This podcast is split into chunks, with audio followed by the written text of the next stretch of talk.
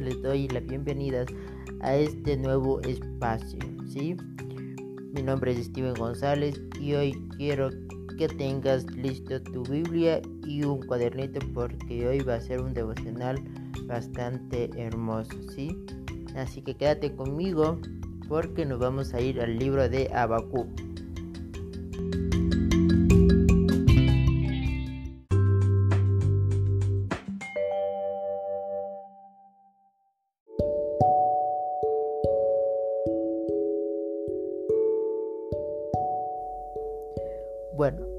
Entrando en el libro de Habacuc, vamos al capítulo 3, versículo del 17 al 18.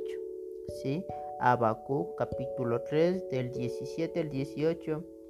Y nos dice, aunque la higuera no florezca ni las vides hayan frutos, aunque falte el producto del olivo y los labrados no de mantenimiento, y las ovejas sean quitadas de la majada y no haya vacas en los corrales con todo, yo me alegraré en Jehová y me gozaré en el Dios de mi salvación. Esto es algo muy bonito porque generalmente nosotros pasamos por unos días difíciles, por momentos complicados. Y generalmente nosotros decimos hoy fue un día bueno y hoy fue un día malo. ¿Y cómo lo catalogamos a veces el día bueno y el día malo? Lo catalogamos según lo que nos haya pasado en nosotros, el beneficio que se nos dio en nuestro vivir, ¿no? Entonces, cuando nosotros caminamos poco a poco la vida cristiana, debemos de alegrarnos en los buenos momentos y en los malos momentos. Dios no solo nos promete una vida sencilla, una vida hermosa y una vida sin problemas, el Señor siempre nos invita a que le busquemos a Él primeramente, a que pensemos en Él y que lo alabemos, pero cuando no, nos pasa un día terrible, un día malo, a veces nosotros nos olvidamos de buscarle al Señor.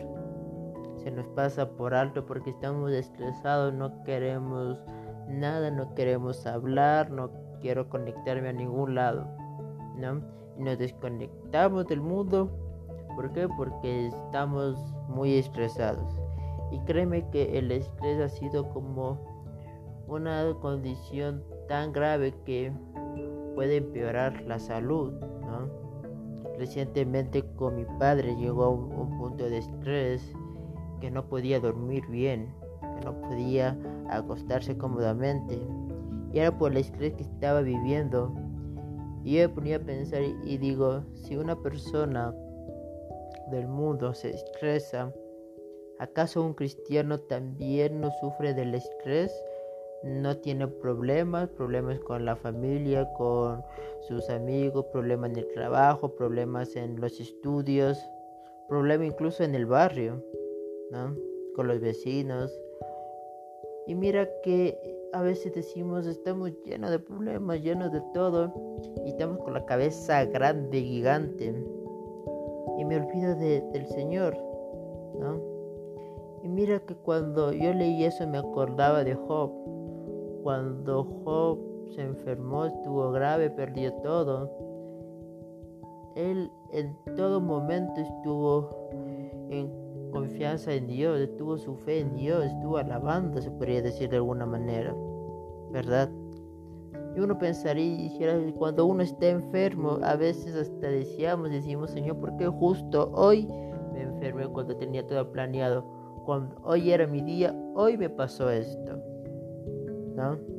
Y mira lo que nos dice aquí, con todo yo me alegraré en Jehová y me gozaré en el Dios de mi salvación con todo lo que nos ha pasado, debemos gozarnos, deleitarnos en Dios.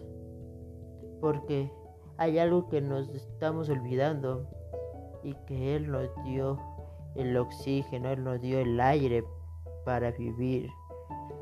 Él te da todo lo que tú tienes alrededor, ¿no? Él te da cada espacio tuyo, cada objeto, Dios te lo dio para que tú te goces y te alegres en Jehová.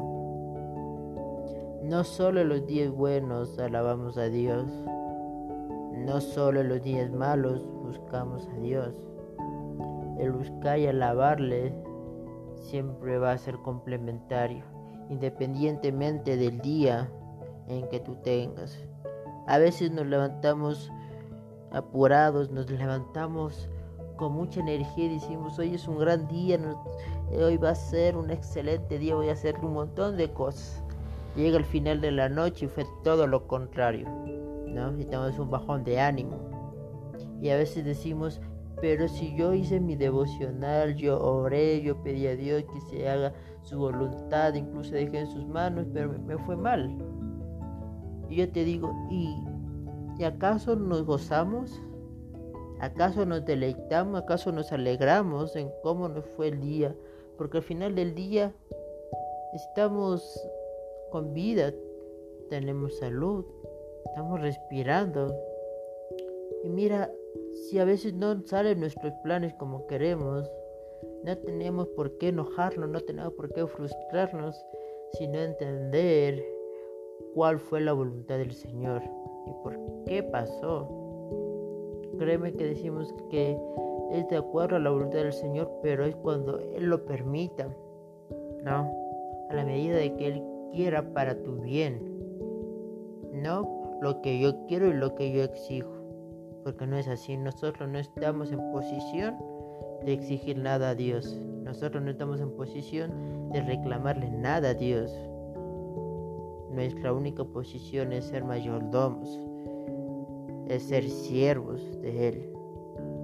Y cuando somos siervos entendemos cuán grande ha sido su amor con nosotros, que desde que creó el mundo, desde que mandó a su Hijo, murió en la cruz, desde que resucitó, nosotros tenemos la salvación. Y mira que no es nuestro merecimiento, no somos los mejores personas, no somos del mejor ser humano del año. Pero Dios no quiere que tú te condenes ni que seas mandado al infierno. Dios quiere que tú le sirvas a Él con todo su corazón.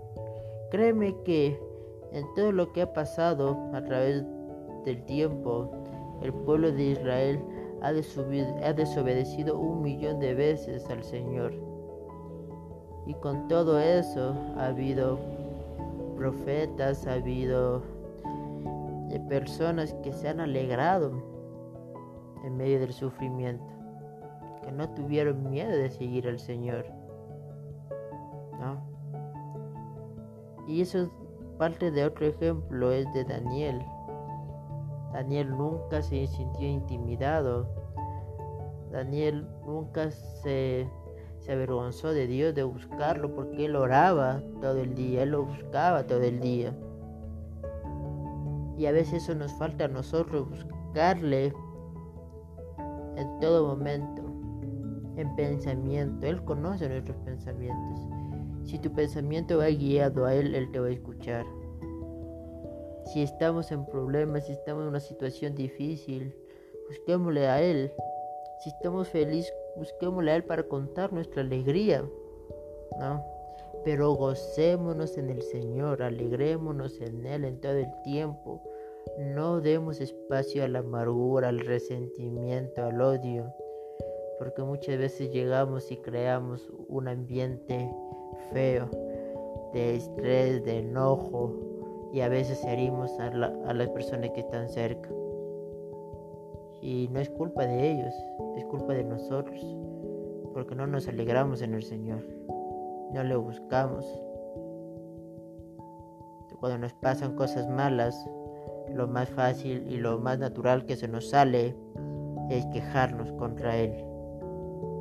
¿Y por qué no lo buscamos? Porque no tenemos a veces la motivación. A veces estamos desmotivados. ¿No? Y porque no ponemos prioridades incluso en nuestro día a día. A veces nos olvida hacer devocional y tenemos toda la tarde, no lo hacemos, ponemos otras prioridades. Incluso a veces ponemos cosas del trabajo por encima de leer la Biblia. Ponemos cosas del colegio, de la universidad por encima de buscar al Señor. Cuando el Señor te dice buscar primeramente el reino de Dios, no te dijo que lo busques después, te dijo busca primeramente el reino de Dios y todo será añadido. Busquemos, tengamos ese hábito de buscar al Señor. Sé que nos cuesta, como humano, nos cuesta incluso leer la Biblia. Como humano nos cuesta incluso arrodillarnos y orar. Porque somos humanos, no somos seres perfectos, no somos robots. Así que no importa lo que suceda en tu vida, alaba a Dios, gózate en Él. Y recuerda que eres un hijo del de Dios. Y recuerda que el Señor siempre está ahí para sanar, para guiar y para cuidar. Mira que en el Salmo 23 es un bonito salmo que la mayoría saben de este salmo. Y fue uno de los salmos que yo me aprendí cuando, cuando yo era chiquito y nos dice, Jehová es mi pastor y nada me faltará. Ese primer versículo, si no te anima, es porque no le he buscado al Señor. Jehová es mi pastor y nada me faltará. En lugares de delicados pastos me hará descansar, junto a aguas de reposo me pastoreará. Mira, Jehová es nuestro pastor y nosotros sus ovejas. Recuerda que el pastor siempre está velando por sus ovejas. Así que a ti, que eres una oveja más del Señor, no te sientas solo. Deleítate en Él y camina junto a Él.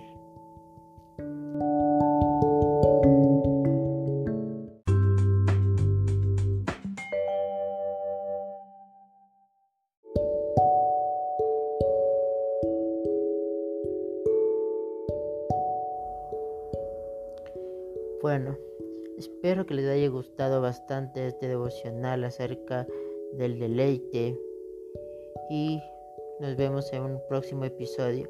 Les dejo una canción bien bonita, una canción en inglés y espero que puedan alabarle con todo el corazón. Así que vamos con la canción.